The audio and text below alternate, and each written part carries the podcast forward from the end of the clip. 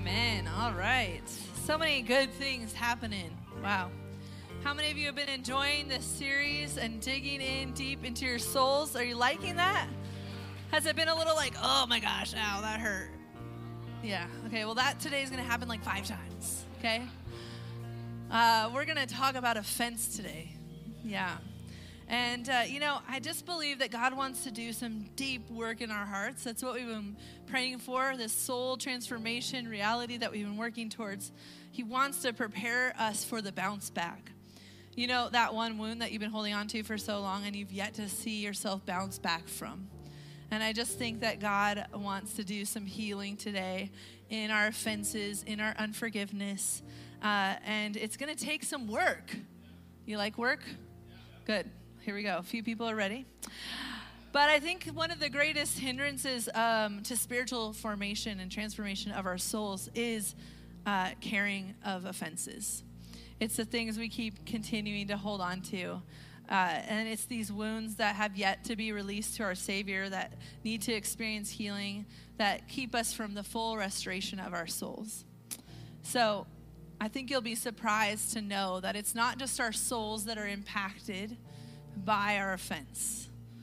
There's way more to the story. So we're going to dig into that a little bit today. So today, the title of my message is The Silent Killer.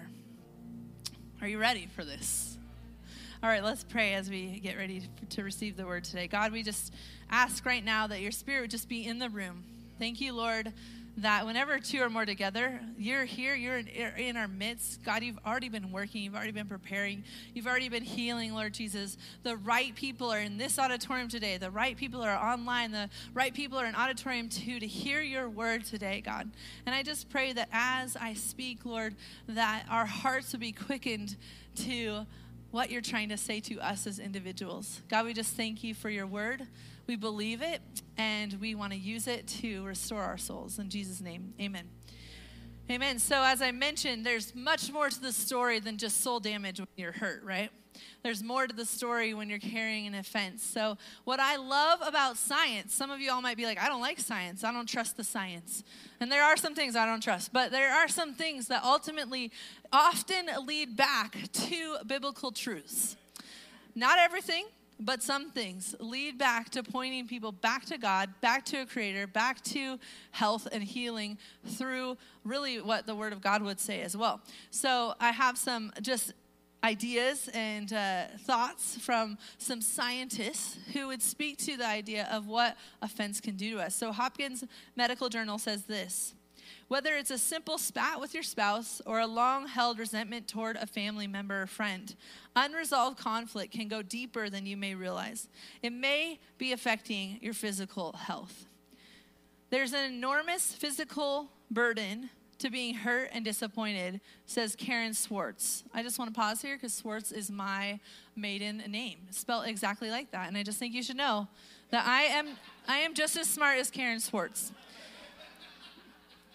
But Karen is a director of mood disorders adult consultation clinic uh, at the John Hopkins Hospital. So if you need like a badge of honor and truth, that she is she is a doctor. She knows what she's saying. Okay, we can we can listen to her. There is an enormous physical burden to being hurt and disappointed. She says, and chronic anger puts you into a fight or flight mode which results in numerous changes in heart rate, blood pressure, and immune response. Those changes then increase the risk of depression, heart disease, and diabetes, among other conditions.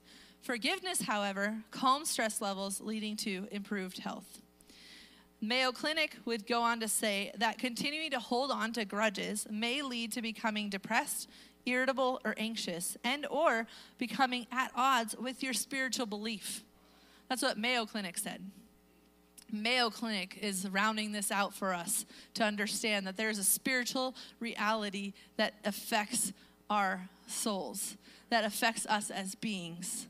And so the the truth is is that our bodies are deeply affected by our decisions to hold on to offense.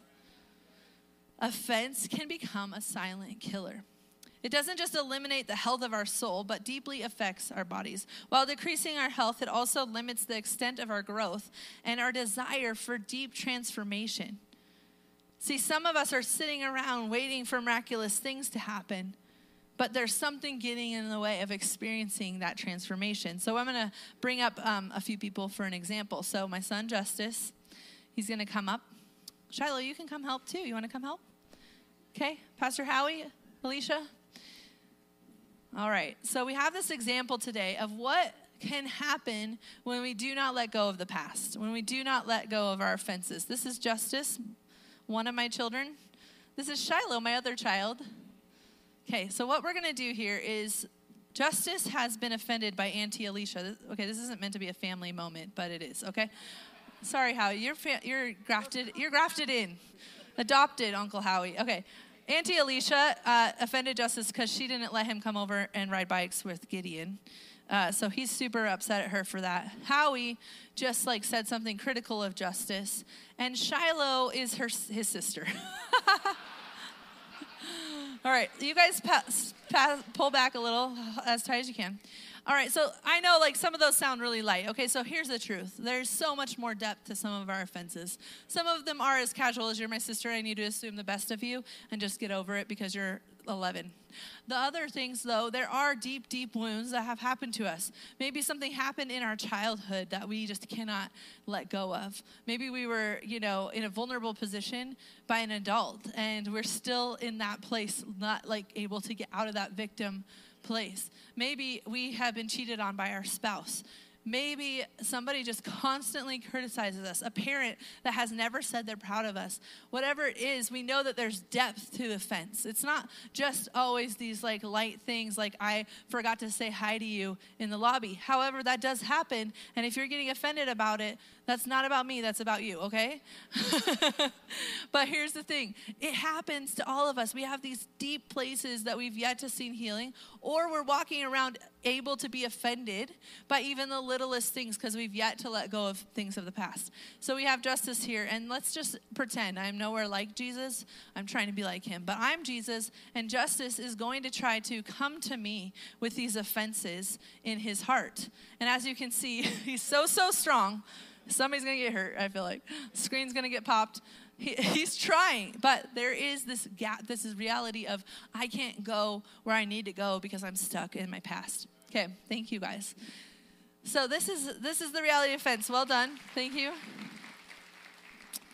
See, as our bodies decay, as our souls get mangled up in these offenses, as our as we get stuck in the past, in the history, or even a moment from yesterday, we tend to lose the ability to move forward in our lives. We get stopped up. Offense, though, is a one way street. I want you to know this, okay? Offense is a choice. Everyone say it out loud. Offense is a choice. Say it until you believe it. Offense is a choice, okay? So here's the reality justice has these offenses he's held on to for so long, but those people have moved on with their lives. They are not stuck to justice, justice is stuck to him, them. And that's the reality. How many of you have watched people move on with their lives and you're just so bitter and frustrated because they're moving on and you're still mad at them and they're they're they've moved on. What? Some of them don't even know they hurt you. Some of them know they have and they don't care. But they moved on. And the reality is is that offense affects you the greatest. It affects you and your relationship with God and humanity the greatest, and the relationship with yourself. But here's the thing our struggle is that we need offense. We like the ability to stay offended, some of us. In some ways, it kind of gives us the right you ever walk around like, well, I have the right because this happened to me as a child? I, I've had that temptation. It gives you this badge of honor, this reason to be angry, this thing that says, I tried humans and they hurt me. So now I have this like ability to do whatever I want. Right? We have this kind of need to stay in our dysfunctions of offense and all our dysfunctions, like lots of times. We like sometimes the drama a little bit more than we should. we fear letting go because the future, as the future without the strong emotions of anger and bitterness, we would feel lopsided and intimidating. We don't know how to move into the future without something to be about, right? And that's where like some of our passion lies in that place. Some of our like ability to have movement lies in that place of like uh, the energy we get from being offended.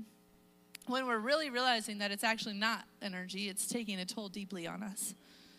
One psychologist would say that some of us actually have a tendency for interpersonal victimhood.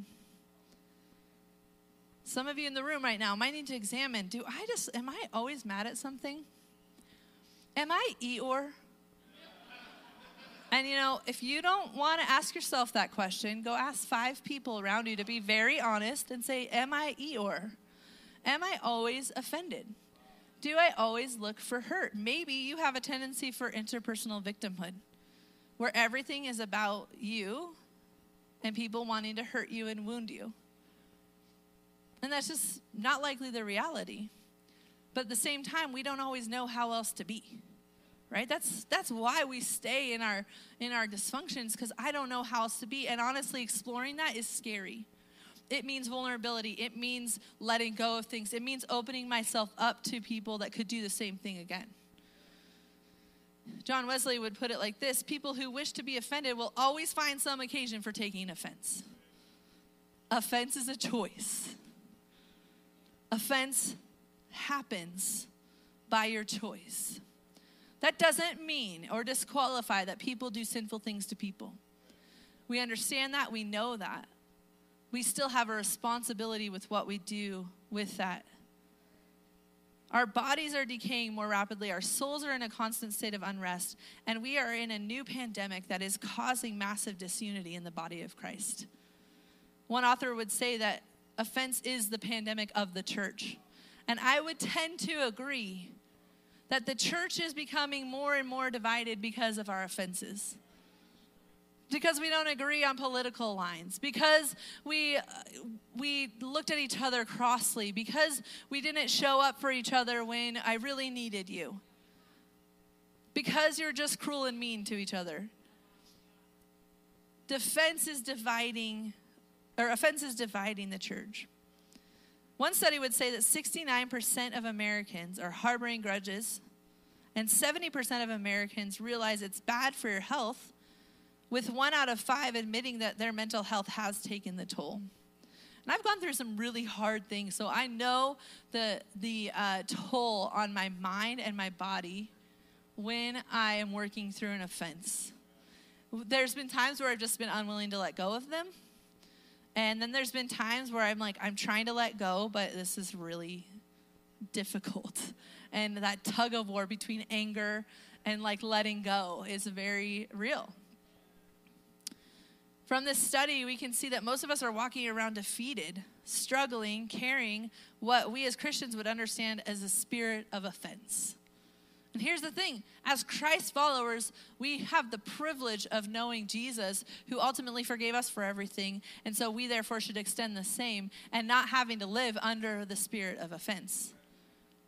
Listen, if the enemy can get you defeated, he, if he can get you offended, he can get you defeated. If the enemy can get you offended, he can get you defeated. And we're seeing the toll of offense on our bodies and the body of Christ. So, from the Old Testament to the New Testament, God has something to say about how we deal with offense.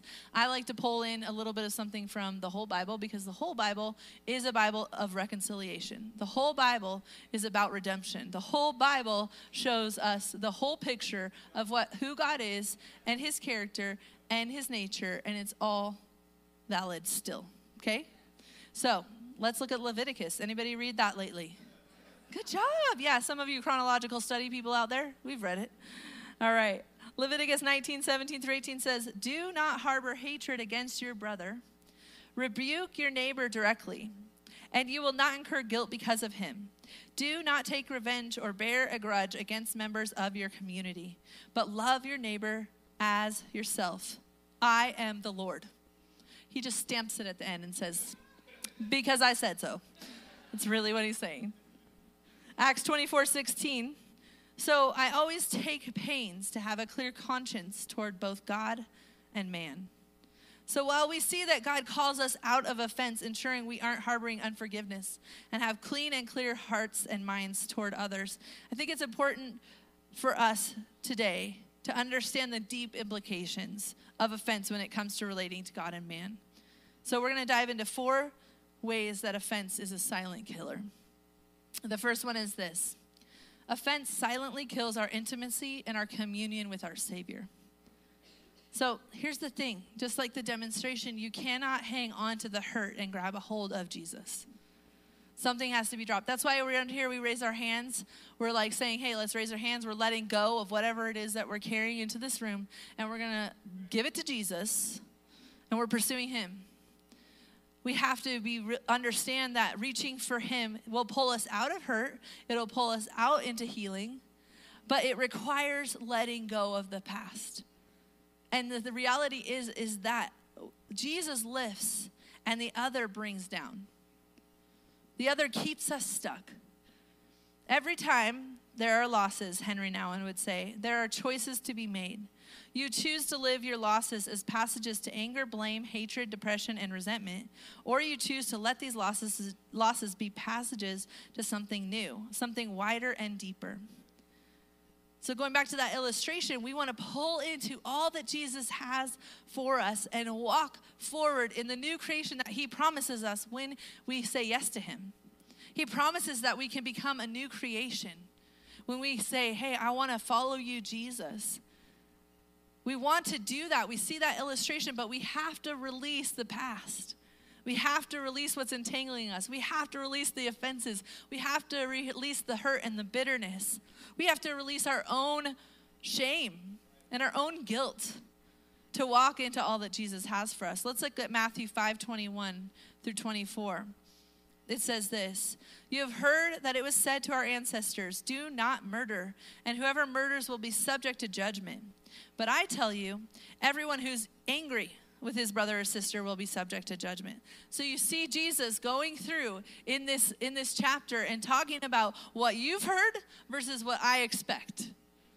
And guess what? His expectations are a lot higher than ours. Murder. You heard that murder would cause judgment. No, no, I will say to you that anger causes judgment. Okay. Whoever insults his brother or sister will be subject to the court. Anybody? I won't ask. Insulted anyone recently? Whoever says, You fool, will be the subject to hellfire. So if you're offering your gift on the altar, if you're coming to me, Jesus is saying, and there you remember that your brother or sister has something against you, leave it there in front of the altar and first go and be reconciled with your brother or sister, and then come. God wants us to bring clarity. He wants us to bring a clear heart, a pure heart. He wants us to leave all of our hurts and pains where they were, right? It's like the rich young ruler. He says, you have, in order to enter the kingdom of God, you got to go let all that stuff go. So it's a sacrifice, it's a choice. Our sacrifice, our gift to God is being unoffendable. And if we're offended, going and reconciling with those we've been offended by. One more reminder of this is 1 John 2 10 through 11. The one who loves his brother or sister remains in the light, and there is no cause for stumbling in him. But the one who hates his brother or sisters is in the darkness walks in the darkness and doesn't know where he's going because the darkness has blinded his eyes. See, Jesus is the light, right? We understand that. And our proximity to the light is dependent on how we love the people God created, even our enemies even to those who we want to say we hate. Our proximity to the light is based on how we pray for them, how we love them, how we forgive them, how we're kind to them, how we engage with them. We cannot let our offenses become a defense against transformation. Our transformation takes place in letting our offenses go. Number two, Offense silently kills our intimacy with others. Proverbs 18 19 says this A brother offended is more unyielding than a strong city. Let's go ahead and have my, my people come forward again. A brother offended is more unyielding than a strong city, and quarreling is like the bars of a castle. So here's this illustration again. It's a different one. It's what keeps us from intimacy with others. You're just going to stand right in front of him, block him out. There you go. You can stand around him. So here's the thing our offenses keep other people from intimate engagement. Can you try to block me out? Try to block me. There you go. Intimate engagement. right? We keep them up like this this guard, this shield, basically, so that we never experience offense again or hurt. But the reality, and the trick of it is that it actually makes us more vulnerable to offense. It's like a magnet for like people who could hurt me because hey i've been hurt like that in the past so i'm almost like looking for it. I'm looking and waiting for this person to to hurt me like they did and you're gonna find it. Because when we look for it we find it. So the reality is is that in our unwillingness to get rid of our offenses we're like a strong unyielding city. We're like a jail cell trapped in this place of offense. Okay thank you guys so much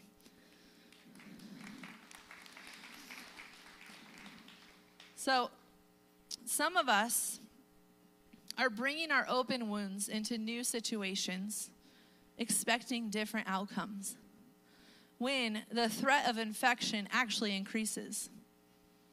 Right? Anybody who knows about wounds, like if you're going to leave it open to the world around you and then go like sit in an auditorium with 500 people, the likely, well, first of all, please don't put a bandage on. but the likelihood of infection and germs is more likely to get into that wound.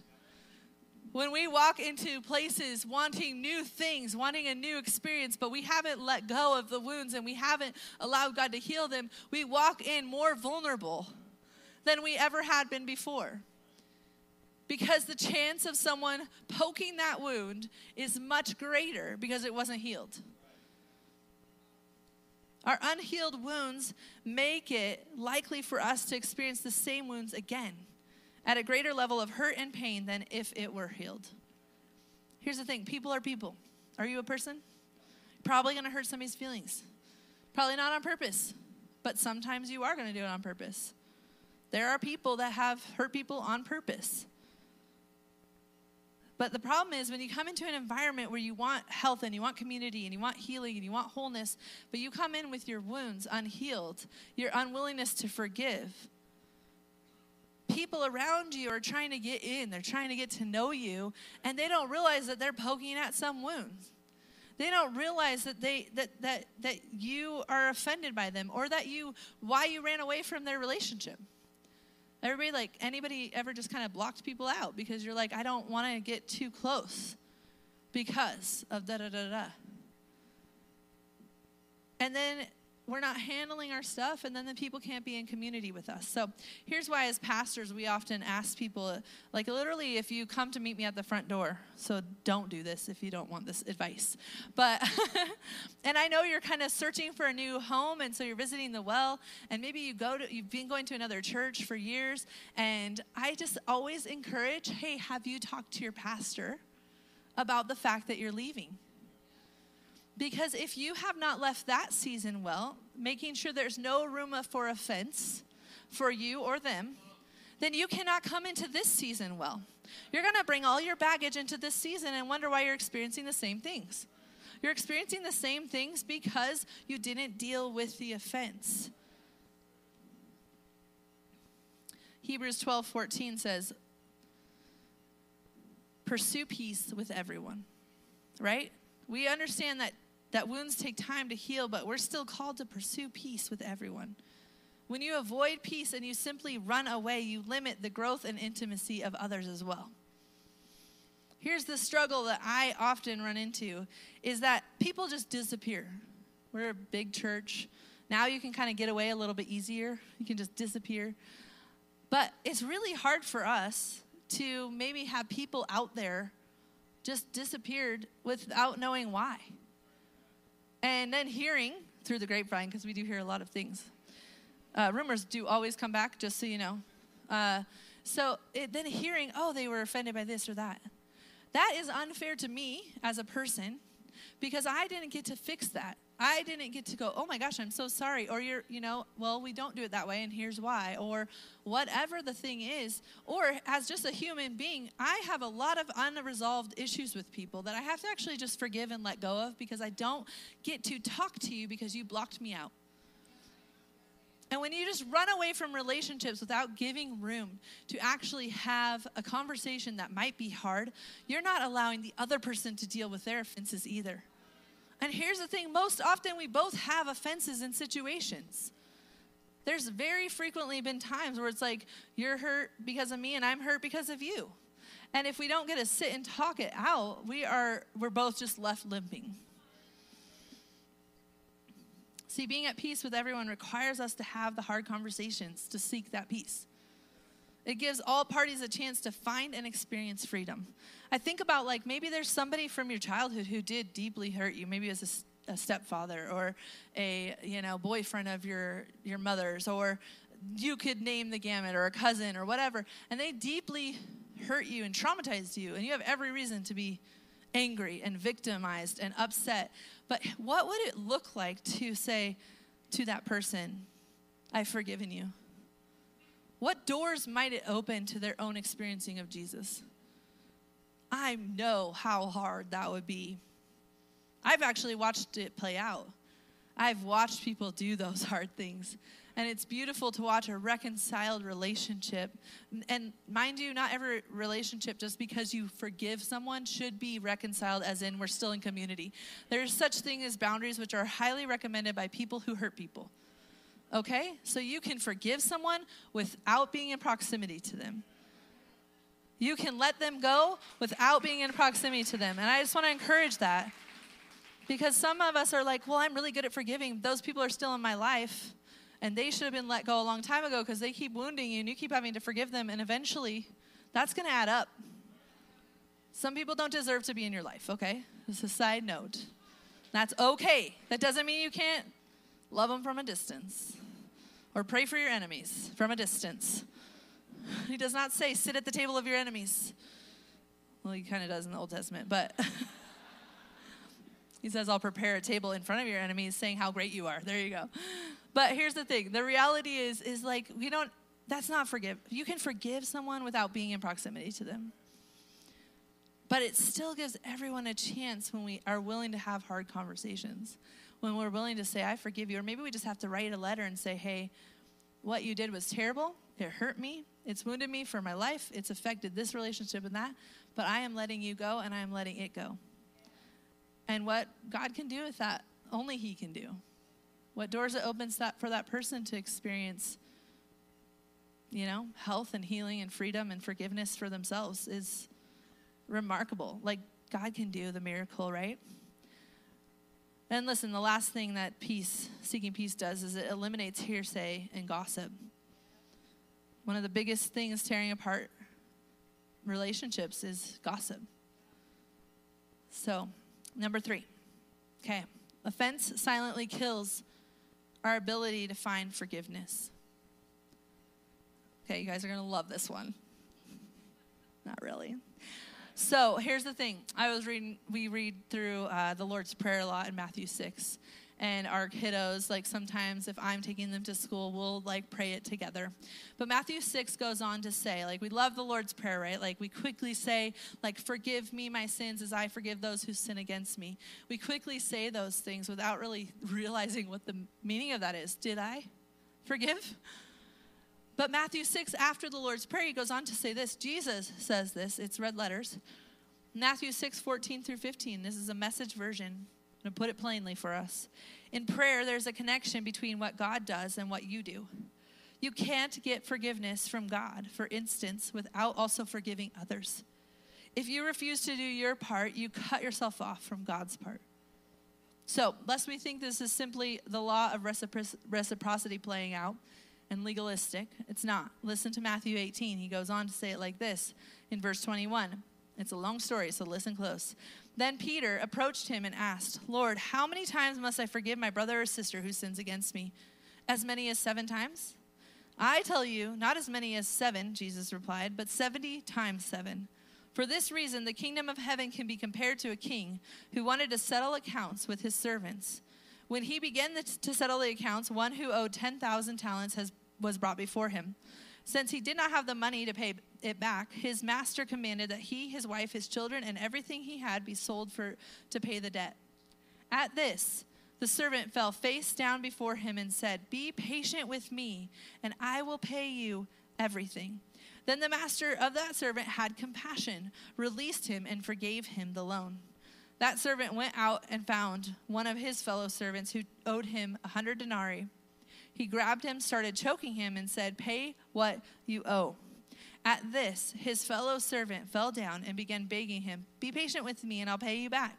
But he wasn't willing. Instead, he went and threw him into prison until he could pay what was owed. When the other servants saw what had taken place, they were deeply distressed and went and reported to their master everything that had happened. Then, after he had summoned him, his master said to him, You wicked servant, I forgave you all that debt because you begged me. Shouldn't you also have had mercy on your fellow servant as I had mercy on you? And because he was angry, his master handed him over to the jailer, jailers to be tortured until he could pay everything that was owed. 35 says this So also my heavenly Father will do to you unless every one of you forgives his brother or sister from your heart. Like he's not even examining your words, he's saying deep down from your heart. See, this isn't a bargain with God, this is simply the conclusion of being with God. We forgive because he forgives. Some of us struggle with this because we don't actually realize the things that He has released us from. We don't actually understand the wounds that we've inflicted upon our Savior. We don't understand that, like, every single lashing that He took before the cross was based on one of our sins or multiples of them. And the reality is, without understanding the weight of what we've been released from, it's very hard to release others of the weight that they've committed against us. But that's what Jesus asks us to do. We got to understand the gravity of the situation, that we are to forgive because He forgave us of everything that we've ever repented for. And so, therefore, we're called in just the same way to turn around and release the person who owes us. We're called to turn around and let go of the chains that we've shackled to someone else, which really only shackled to us. We're called to cut it. We're called to forgiveness. Unforgiveness is our forgetting what we've been gifted. We forget what we've been gifted when we remain in unforgiveness. St. John Chrysostom, I don't think that's how you say it, but I'm gonna, says this. These like older, like long time ago people, I'm just like, I don't, can you e- get easier names? All right. Says this I beseech you let us keep in this in mind and no longer bear to hold a grudge against those who have done us an injury or otherwise wronged us in some way, nor be badly disposed towards them. Instead, let us consider of how much kindness and confidence for us with the Lord they prove to be instruments, and before all else, the fact that reconciliation with those who injure us turns out to be a discharge of our sins. Thus, let us show all enthusiasm and effort, and out of consideration of the gain accruing from this, let us display as much care for those who injure us as if they were really our benefactors. He goes on to say, Do you see whom that person resembles, as far as is humanly possible, who not only takes no vengeance on those who harm him, but even shows zeal in praying for them? Accordingly, let us not deprive ourselves through indifference of such gifts and rewards surpassing all description, but rather evince enthusiasm for this kind of virtue by every means and by discipling but by disciplining our thinking respond to God's command. So what is he saying in short? It is actually a gift to us when someone hurts us and we walk through forgiveness. It releases our own shame, our own guilt, our own sin as we forgive others, as we have to walk through the painful task of hurt and pain and then forgiving. It's a release. So it's like when James says, Count it all joy, those of you who've gone through trials, because trial leads to perseverance and all the things he lists. The reality is, is there is something to be gifted to us in and through our pain and our release of the things that happen to us that Jesus could turn around and say, I've done the same for you, and I will continue to do the same for you. So, as all your buts come to mind, okay, let's remember how greatly we've hurt our own Father and see if we cannot apply the same balm to our own wounds. The last point is this, and our team can come up. Offense gets in the way of others finding Jesus. Listen, in your cynicism and your constant complaining about what's happened to you, you're building people around your offense. You're keeping people from finding Jesus. Here's what I want you to know if you do not guard your heart, you cannot guard your mouth. And we are to be a living testimony of what our Savior has extended to us of the hope that we have found in Jesus. There are literal people going to hell. There are people who are experiencing eternal apartness from God. And our job as Christ followers is to lead them to salvation. And we can only lead them to salvation by showing them the same grace, the same kindness, showing them how we forgive others, showing them our joy, showing them our peace. And they experience that by watching us. So you might be thinking, well, I'm just talking to my coworker and you know, they're a safe place. Does your coworker know Jesus? Is all your coworker hearing is you complaining about everyone around you? Is all they're hearing is how you do not know how to forgive? So who have you been transformed by? Because your Jesus sure doesn't look very powerful if you can't let go of this. People are watching, and their eternity is at stake by our choices. Now, God is so much bigger than you, so that's good news. Even the creation cries out and shares his glory. They have a way, but guess what? We're still supposed to help lead them there. And when we don't choose to release people from what they've done to us, when we don't choose to release the offenses, when we don't choose to assume the highest of one another as brothers and sisters in Christ, we are not leading people to the cross of which we needed applied to our own life. We are a testimony. We are the story of Christ. We are the story of our King. We got to realize that when we harbor unforgiveness, it spews out of us onto everyone around us. Nobody's safe. And we're called to not be that. We're called to be a, the testimony of Christ. So, as we close today, I'm reminded of this scripture in Psalm 133. It says this How delightfully good when brothers live together in harmony. It is like fine oil on the head, running down on the beard, running down Aaron's beard, onto his robes. It is like the dew of Hermon falling on the mountains of Zion. For there the Lord has appointed the blessing life forevermore. The reality is is that when we are willing to be unoffendable, when we are willing to stay united as a body of Christ, there is an anointing that flows out of that. There is an anointing that comes upon the people of God. And there is a reach that is like not capped out. I was talking to our team this week, just sharing this verse about, you know, the building and our expansion. And this verse has always been in front of us as we prayed for, like, God to uh, supply a home that's permanent, that's ours.